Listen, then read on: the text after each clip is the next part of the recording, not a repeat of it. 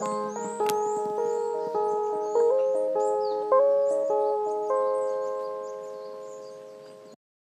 はようございます。おはようございます。ラブ東京フォレストラジオ部今日もよろしくお願いします。よろしくお願いします。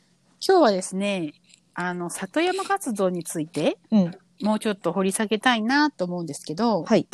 前回ね、あの里山活動のワークショップで樹木プレートをしてね、私うんうんオンラインのワークショップに参加させてもらって樹木プレートを娘と作ったんですけど、うん。うん。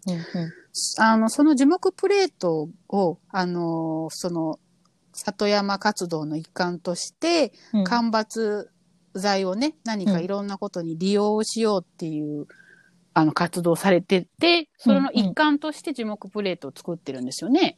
あ、そうですね。そう。それでなんか私は、まあ、今でこそ間伐が必要だとか、うん。間伐材はとても近しい、あの、存在になったんですけど、うん。うん。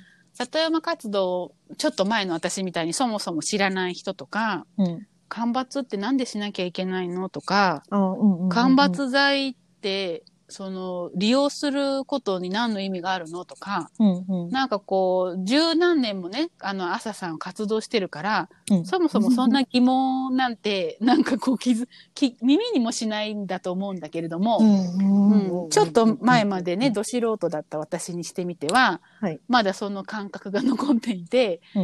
うんなんでじゅあの間伐するのかなとか、うん。うん。そういう話を。を、うん、ちょっとなんかこう、改めてしたいなと思ったんですけど、確かにね、間伐の話って今まで意外としてなかったですね。うん、そう。うん。だから、なんでするのとか、なんか必要性とかね、そういうのをちょっと聞かせてください。えっと、間伐が必要な理由っていうのは、うん、まあ、いろいろあるんですけど、うん、うん、なんか植林してるところ、あの、木を商品として出荷するために育ててる人たちは、うん、えっと、そもそも木がちゃんと育つかどうかわからないので、まあ農家さんとか、あの、園、あの園芸？自分たち、自分のなんか畑、菜園とかやってる人は気づくと思うけど、うん。蒔いた種が必ず発芽するとは限らないじゃないですか。ああ、なるほど。そう。だから、あのなんていうんですかね、そのちょっと多めに植えるんですよ。ああ、へえ、そうなんだ。はそう、ここに1本欲しいなってところに3本植えるんですよ。あ、なるほど。で、だから、それが、あの、全部、あのー、3本とも、まあ、あの、まあ、3本かどうか、あの、人によると思うけど、うん、うん。そ、の、育ってしまうと、うん、うん、すごく近しいところに、うん。あのー同じような木が立って育っていくことになるので、栄養が行き渡らなくなったりとか、なんかお互い邪魔しちゃうんで、うん、うん、うん。で、あの、あとは日当たりがね、邪魔しちゃうんで、一本のいい木を育てるために、うんなんかその、間伐し、あの、うん。うんして、まあ、うん。間引いて、うん。で、その育てる、あの、一本大事なやつを育て、これこいつだって決めたやつを育てていくっていうことをするんですよ。まあ、それってうんうんあの、もう本当に自分の菜園とかでも、そういうことする、あの、芽を摘んで、うん、あ、の、ここの、この花を育てていこうとかってやると思うんだけど、うん、うんそうそう、同じ話だったりするし、で、ここの、あの、相原中央公園に関しては、特に林業してるわけじゃないので、うん、うん。で、じゃあなんで間伐するのって話なんですけど、うん、えっとね、一回、そのだいぶ前に風台風が来た時に、うん、まだあんまり間伐たくさんしてなかった頃だったんですけど、うん、うん。あの、巨木がね、バンバン倒れたんですよ。うん、うん、うん。で、それがなんでだろうっていうのがあんまりよくその時知識はなかったんですけど、学生だったし、うん、ななかったんですけど、その、やっぱり、えっと、木がたくさん生えてて、うん落ち葉がふかふかになりすぎて、うん。もうなんかすごい浅いところ、土の浅いところに、あの、もう栄養がいっぱいあるから、木が頑張って根を奥深くまで張らなくて、ですごい浅い根になってたんですね。うん、うん。で、根が浅かったからバンバン倒れたっていうのがあって、巨木なのに。うん、だから、その、えっと、倒木とか、あとは土砂崩れ、うんあの、まあ、千葉のあの台風の時にもなんか木がバンバン倒れたりとか、あとはなんかこう思いもよらないなんか斜面、斜面地が、あの、ちょっと雨が降って土砂崩れしたとかっていうのも、やっぱ木があの根を深く張ってないからっていうのがあるから、だから、あの、身の回りの山とか斜面地とかの間伐をちゃんとしておくことっていうのは、意外と命を守るために大事だったりするうんだよねうんうんうんうんうん。それその学生の時に知らなかったっていうのは、もう十何年も前の話ですよね。あ、そうです、そうです、そうです。へえそうか。その時は、その、そういうことが、そう、災害につながるんだっていうことは知らなかったってことですね。そうですね。まあ、あの、原中央公園で木がバンバン倒れても、うん。まあ、あの、散策路に人がいる時とか、うんうんうん散策路にかかっちゃってなければ、まあ、そんなにね、うんうんうん危なくもないじゃないんですけど、うんまあでもなんか、すごい巨大な山桜の木が、うん。なんであんなバンバン倒れたのかっていうのが最初わかんなくて、うんうんでよっぽどなんか台風がすごかったんだと思って、すごい被災地気分だったんですけど、うんうんうん。まあ単純にそういうことだったっていうことが分かって、うんうんうんで、その後この、ここの里山では結構干ばつをすごくちゃんと定期的にしているので、まあそんなこともなくなったんですけどね。うんううん。んうんなるほどね。うんあれですよ。ね。去年でしたっけ ?2 年前でしたっけ？あの千葉の方で。あ千葉のね。ねうんうんうんあの、あれもやっぱちゃんと干ばつとかしてお手入れをしていなかったので、やっぱ根がちゃんと張ってなくて、うんちょっとこう倒れやすくて、で、うんあれぐらいの、この、まあ、すごい規模だ、ああったけれども、うん。あの台風でもう木がバンバン倒れたっていう、うんうんうんその一連をね、なんかニュースでも見てましたけども、うん。そう、あれは私もその東京チェーンソーズの青木さんからね、それがうん理由でこう災害につながるから干ばつするんだよって話は、日の日野原村に行った時にね、聞かせていただいてたので、そう、ああ、あの、これがこういうことだったのかっていう、こう聞いた話と目の前で見てるニュースの現実とかリンクした、あの、一件だったんですけど、やっぱそういうのがやっぱあるから、干ばつは大切なんですね。そうですね。なんかその、日本だと、あの、まあ、ほっとけばなんか生えてくるじゃないですか。その、うんうんうん雨がちゃんと降るし、だあ確かにねあの。四季もちゃんとあるから、うんうんうん植物がすごく育ちやすい、割と恵まれた、うんうんあの確かに。ところ、あの地球上で、の中でうんうんうんもだいぶその植物的な意味では恵まれた環境にあると思うんですけど、うんうんうんまあ、だから、であるがゆえに結構その自分が住んでるところの近くにそういう森とか林があったりするんですね。うんうんなので、なんかそういう管理がやっぱ大事だし、やんなきゃなっていうことは、続けていかないときっと、なんか安全にな暮らしを確保し続けていくの厳しいのかなとかっていうふうには思いますよね。ちなみになんか、これまた素朴な疑問なんですけど、その干ばつする木はどうやって選ぶんですか、えっと、まあ、その林業、さっきの林業やってるようなところであれば、なんか一番その木材にした時に優秀そうなやつを残して、ああ、なるほどね。で、そうじゃないやつは、あの、若いうちに切って、うんうんうん。で、あ、の、細い系のものだけど、何か、あの、何？あの、大黒柱とかにはしない感じのところで使うような木木材として出荷するんだけうんうん。うんど、まあ、うここの公園であれば、なんか密度が、うん。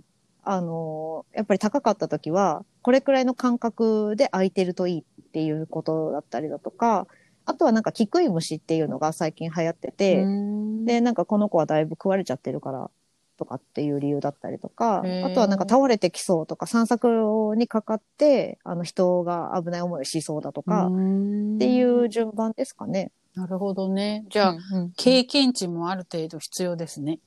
こう、まあそうですね。経験がある人はきっとパッと見て、あ、これは切った方がいいなって直感っていうか、まあ、経験をもとにあるわけですもんね。うんうんうんうんそれであれですか、あの、チェーンソーで切り倒すんですよね。そうですね。まあ私たちはそんな、あの、干ばつの、あのーなんだ、メインの業務をやったりすうんうんうんるわけじゃないのうで、んあれですけど、まああの、業者さんとか、うんうんあの、ここの公園の管理してる人たちがチェーンソーで切ってうんうん、倒して、で、玉切りって言って、なんかあの、1メーターごとぐらいに切って、で、あの、丸太を積んで、で、あの、まあそこに置き置いておくっていう、朽ち果てるのを待つみたいな。うん。ちなみにその朽ち果てる、また復習ですよ。そこで朽ち果てちゃうと、窒素ってできなくなっちゃうんですよね。あ、そうですね。炭素も窒素も自然に帰っていくのでリリースしちゃいますね。うんうんうんなので、うんそれをそのまま置いとくんじゃなくて、こういう風にネームプレートにしたりとかして、間伐材をこう、何かにこう変換するというか、二次使用していくことで、うんそのそうですね。窒素固定、炭素固定につながるってことですよね。うんうんうん。そう、木材という形にして置いておくっていうのが一番炭素固定的に大事なんでう。んうんうんうん。一応復習できてますね。できてます、できてます。まあだから、あの、新炭材、あの、巻き、巻きにするのもいいんだけど、うんうんそれって割とすぐ燃やしちゃうから、結構短いスパンでのうんうんストックだけど、それを例えばテーブルとか、家、まあ、あの、建物とかにすると、より長いスパンでね、置いておけるから。なるほどね。だから表札にしてね、置いとくってことにも意味があるわけですよね。いいですね。うんうん、うん、まあ、おままごと飲まないたにしても何にしても。そうですね。ね ねね親子代々でね、引き継いでいけば、ずっと何十年も持ちますもんね。ね、木は意外とそれができるからね。そうそうそう。いいですよね。あの、おもちゃの、あの、木のおもちゃのちったさんの回でもね、お話ししましたけど、うん、うちは木のおもちゃのおままごととかいろんなものを、あの、娘の子供、うん、だから私で言う孫に、うん、あの、引き継がせるっていう前提でもう娘が赤ちゃんの時に買ってるので、そう。だから、やっぱり引き継がせたくなるし、実際に可能ですもんね。プラスチックのおもちゃだと、ちょっと、あの、乱暴に扱ったりとか、まあ、子供だから投げたり踏んだりなんてよくあるから、すぐパキって割れちゃうけど、木はそうそう割れないし、割れたとってなんかこうちょっとね、修正できますもんね。うんうんうんうん。まあ割れるはあまり、あまああの乾燥が前となるけど、うん。うん、なんか汚れとか手垢とか、なんかくすんできたなとか、色落ちしたなとかっていうのも、まあヤスリかけたらリニューアルできるし、なんなら塗装しても楽しいし、うんうん、まあなんか木は、あのすぐね、新品のような表層にできるから、うんうん、それも面白いですよね。ねうん、そうか、そうやって間伐してるんですね。うんうんうんうん、それをだからその、こう、口で枯れていかないように、なんかこう、利用しようっていうので、いろいろベンチ作ったり、ワークショップしたりとかってしてるんですもんね。そうですね。まあ、ここは出荷しないっていうのがもうあるからっていうのもあるんですけどね。出荷してどっかでね、使ってもらえればそれが一番いいんですけど、まあ、そこまでの育て方も多分していないので、枝打ちとか。うん、でも本当は余ったら変な話ですけど、こういう形にしてもらえれば、私配りますよ。本当ですか？本当ちょっとやろうかな。だってこれ本当にしつこいけど、まな板になるし、うん、これ絶対、あの、親は嬉しいですよ。これもらえたら。え、それさ、ほおのきだけど、うん、あの、ほおのきってまま白くて綺麗なんですよ、パッと見がね。なんだけど、例えば、あの、杉とかヒノキとかみたいに、うんうん、あの、まあまあ、もあの木、木らしい年輪が見えるやつとか、うん、なんかそういうのでも一緒一緒一緒。全然いい。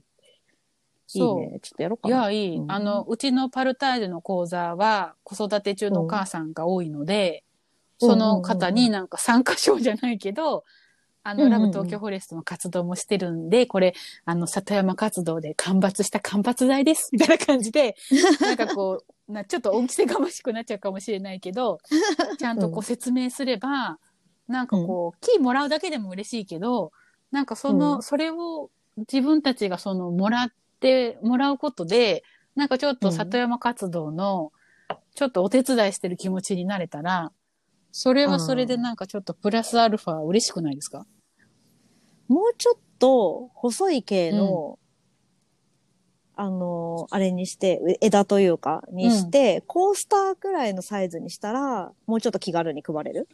うん、コース、そうね。でも、うん、これの大きさでもいいかも。本当に、それ結構大きいからさ。でもこれをもら、これをもらって、なんか、え？いらないって思う人いるかな？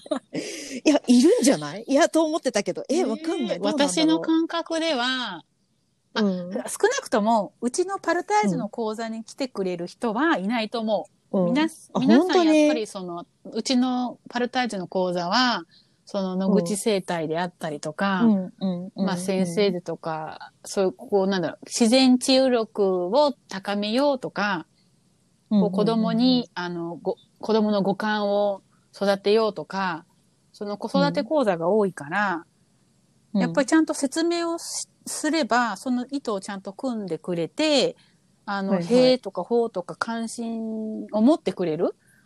そういう、なんだろう、あの、アンテナをいつも張っているからこそ、そういう講座にたどり着くお母さんたちばっかりなので、うん、あの、もし、その、興味がなかったとしても説明することで、あの、うん、多少なりともね、理解はしてもらえるだろうし、うん、それを買えって言われた話は別だけど、うん、あげますだから、はいはい。全然。なるほどね、で、女の子だったら、あの、まな板とかおままごとにどうぞだし、男の子は、あの、なんかもっと枝とかもプラスアルファして、木工用ボンドでこうくっつけたら、面白いですよ、みたいな。うんうんうん。そううん。なるほどね。じゃあちょっとなんか、あれですね、小枝プラスと、あ、そう、私の里山での活動の名前は、グループ名は小枝プラスなんだけど、小枝プラスとパルタージュのコラボ。企画をなんか考えたいい。ですね。その、そこでなんか例えば、その、売って利益を上げないと、里山活動が維持できないとかだったら、またちょっと話は別になっちゃうけど、そうじゃなくて、その、間伐をすることにも意味があって、で、間伐材がこう、ある程度の量あるんだけれども、それをなんかこう、要するに持て余しちゃってるわけですよね。今、現状としては。だから、うんそう、ワークショップもちょっとリアルでは今ね、状況的にできないし、で、それをまた置い,、置いとくと、あの、炭素窒素がリリースされちゃって、固定できないっていうことも考えると、何かしらでいいからなんか使いたいわけですよね。そしたら、うんこれはもう絶対、プレゼント攻撃で。う んねまあ、あとはあれですよね。まあ、輸送費くらい、まあ、数百円だったらいいよね、きっとね。そうそう。そそう、だからなんか、みんなのお家に送るとお金かかっちゃうから、あの、うん私が一気にこう引き受けて、で、それを講座ごとに、あの、ちゃんと説明をして配るっていう、うん。はいはいはい、はい。風にすれば。んそう。ね。なんかパルタージュの焼き印でも作ったら押すよ。ああ、そうか。そんなのないな。うん いやいや、今はないと思うけど。んんうんね。あ、てか、ラブフォレのあ焼き印作ろそうそうそうそう、そうね。そうそうそうそう。で、ラブフォレの焼き印作って、で、それをなんかまあまあ、K の小さいものに押して配ったら、まあ、可愛いかもね。うんうんいい、いい、いい、いい。それやりましょう。んんんラブそうですね東京フォレストの焼き印を作って、そこに入れて、で、これを、あの、どうぞって。うん。はいはいはい。話し、話しながら企画が。で、で、そこにそのワークショップのチラシも一緒に配るから、で、これうで、この、あの、ペイントできますよ、みたいな。おーうんいいっすね。そしたら、あの、集客にもつながるし。あ、そっか、次やるときにはさ、相談すればいいんだね、かよさんにね。ううそうそうそそう、今回は、あの、自信を持ってお誘いして大丈夫、初めてだったからね。うんなんかこう、広く、あのーワークショップもお誘いできなかったけど、なんか、かよさんのお墨付きが出う。たら、そうそうそう。全然、そう、うんそうね。やりたい人い、あの、いいっぱいいると思う。ああ、すごい、最高。ちょっとやろうじゃ。あの、持ち帰りメンバーと共有し、そう。説得し、企画しああとます。こういう安全安心な塗装が世の中にあるんだよってことも知ってもらえるじゃない、ああ、うんそうだこねう。そういうのに関心ががない人は、やっぱね、いるから、そういう人に、その、、うんうんうんなんか私いつも思うんだけど、これは安全安心ですよって伝えるときに、何を知れるかっていうと、そうじゃないものが逆にあるんだっていうことを知れるんですよ。そうそうそうなるほどね。だから食べ物もそうだど。けど、何かと何かが入ってませんって、売り文句にしてる商品っていっぱいあるんだけど、それを初めて見たときに、え、他の商品って、なんか、放酸だの、うなんだの、添加物だの、なんだの、あ、入ってるんだっていうことに、逆にそこから教えられるっていうか、うんそういうのがあるから、うんうんうんだから、その、いろんなものがちょっと実はケミカルなものがいっぱい入ってて、実はちょっと危険とまで言わないけど、まあ、体に良くはないですよっていうことを、まあ、そうそうそうですねも。ちろん商品にこれがいっぱい入ってて体に悪いものが入ってますなんて言うわけがないから、まあ、そう、もだから。それが逆に入ってませんよって言ってるものから、他の商品には何が入ってるんだってことを知るパターンそう、それもう、んそれと同じでこの塗装も同じことが言えるかなと。うん。うん。あれ、それ臭くなかったでしょ全然臭くないし、でしょ？うん。その安心安全って聞いてたから、手についてももう、うん。あれちょっと待って。また電波切れちゃったみたいなんで。切れちゃいましたね。はい。そうそう、私が言いたかったのは、うんあの、手についてもうん。安心安全って分かってたので、うん。もう余裕でした。全く焦らずに。あれ、なんならね、口入っちゃってもうん。大丈夫っていう。うん。お腹、こわ、わわかんない。や私も食べたことないけどね。だまあ、あの、まあ一応ね、理屈的には、ね。塗料とかよりは大丈夫なはずっていうねんんんそうそうそう。だから、あの、すごい安心してできたし、うん。だってあれって、その、匂いだけでもね、こうちょっと頭痛を引き起こしたりとか、そうなんだよね。うんあるからだから本当におすすめですね。水性だからね、手についても本当にすぐ、すぐ洗いそを洗わなくてもお風呂に入っちゃったらもうな忘れちゃうみたいな感じですよね。う。うん、私、うっかりね、手についたまま、うんパソコン触っちゃったのね。そう。で、キーボードに一瞬、あの、ピンクの塗装がついちゃって、うんって一瞬なったけど、あ、水性だから大丈夫と思って、ちゃんとこう余裕にさすが。焦らずにティッシュうんですぐさっと拭き取れたので、素晴らしい。ね。塗装の回やっといてよかったですね。やっといてよかった。本当に。だからなんか、当分ないだろうけど、なんかい,、うんつか DIY を私ができる日が来たら、うん 塗りたいなって。うん。やりましょう。ね。そう、うんなんか DIY の回もやりましょうよ。そうだね。そう。私は何にもやったことないけど、DIY。じゃあもう何作りたいとか言ってくれたら、え、それだっ本たら棚作り。たい。本棚、本棚別に四角いから作りやすいじゃん。そうだね。でもやっぱ、言える。できるできる。やっぱ、こう、母として主婦として、うん一番欲しいものってどのご家庭も収納だと思うんですよ。あー子供のおもちゃとか本ぱとか、そうだよねうんうんうんあと洋服とか。はいはいはい。で、やっぱ棚があって、それが可動式で収めたいものに合わせて幅を変えられてとか、はいはいはいはい。あとその奥行き大事じゃないですか。そうだね。そう、私もね、ある程度、こう、リフォームを経験したので、その奥行きの大切さを今痛感してるわけですよ。うん。あの、大は小、ん？大は、何でしたっけ？大はえ、何を兼ねる？小を兼ねる？小を兼ねんていいのか。何何あらえ？大は小を兼ねるでいいのか？うんなんかすごいおおバカな話になってますけど、大は小を兼ねるでいいのか。うん、大丈夫。そう、大は小を兼ねるで、奥行きをちょっと多めに取っといた収納が結構いっぱいあって、ああ。そうしたらめちゃくちゃ使いにくいの。そうなんだよね。奥の方ってね、手が届かないしね。そう、それで私なんか、かちょっと貧乏症なのか、なんかうんあると入れたくなるから、その奥行きがあってもそれを気にせずに浅いと思って収納すればいいのに、うん、その奥行きあるからなんか手前と奥をなんかこう二次活用し。たくなっちゃうね。そう。でそうすると奥のものはもう。ね、ほとんど手が届かないから使わないみたいになるよね。それでその奥行きに合わせて収納ボックスとかを買っちゃったから、はいはいはいはい、なんかこう、入れるものあんまないのに、なんかこう、うん無理やり詰めるとか、わけのわかんないうん。悪循環が生まれてて、もう奥行きみたいな感じ。まあね、あと隙間家具とかね、あの、流行ってたりしてたし、まあそういうのじゃあやりましょう、そういう会を。本。当にね。うん。じゃあ、ちょうどいい。時間になりましたので、はい。なんか今日、一応、干ばつのね、話を。干ばつの話でしたねはい本当はい 本当はとか言って。本当はとか言って、途中からなんかいろいろあの話が広がってたけど。そうそううんまあ、それも私たちっぽいということで、ね、うんなんか皆さん、あの、寛大な気持ちでお付き合いください。ね、まあでも次の企画の打ち合わせまでできて、ね、本当 素晴らしい。なんか本当どなたが聞いてくださってるのかわかんないんですけど、なんかご意見あったらぜひラブ東京フォレストの SNS までメッセージください。はい。ください。ねお願いします。Q&A します。フォローしてください。はい。じゃあまた次回もよろしくお願いします。はいよろしくお願いしますはさような